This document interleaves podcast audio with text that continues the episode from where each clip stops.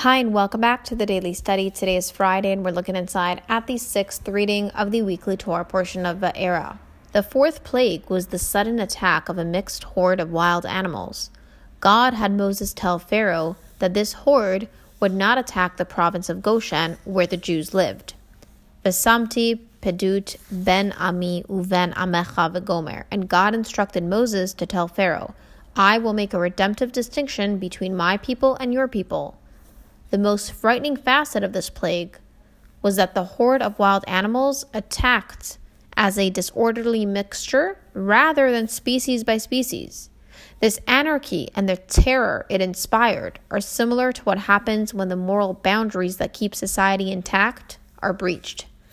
There is value in questioning the established morals of secular society, but this can only be done when we are firmly grounded in our commitment to the divine values of the Torah.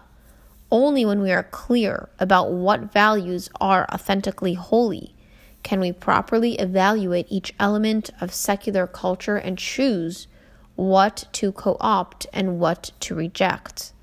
When we embrace this essential distinction between holy and unholy values, it is easier for us to enhance our connection with God.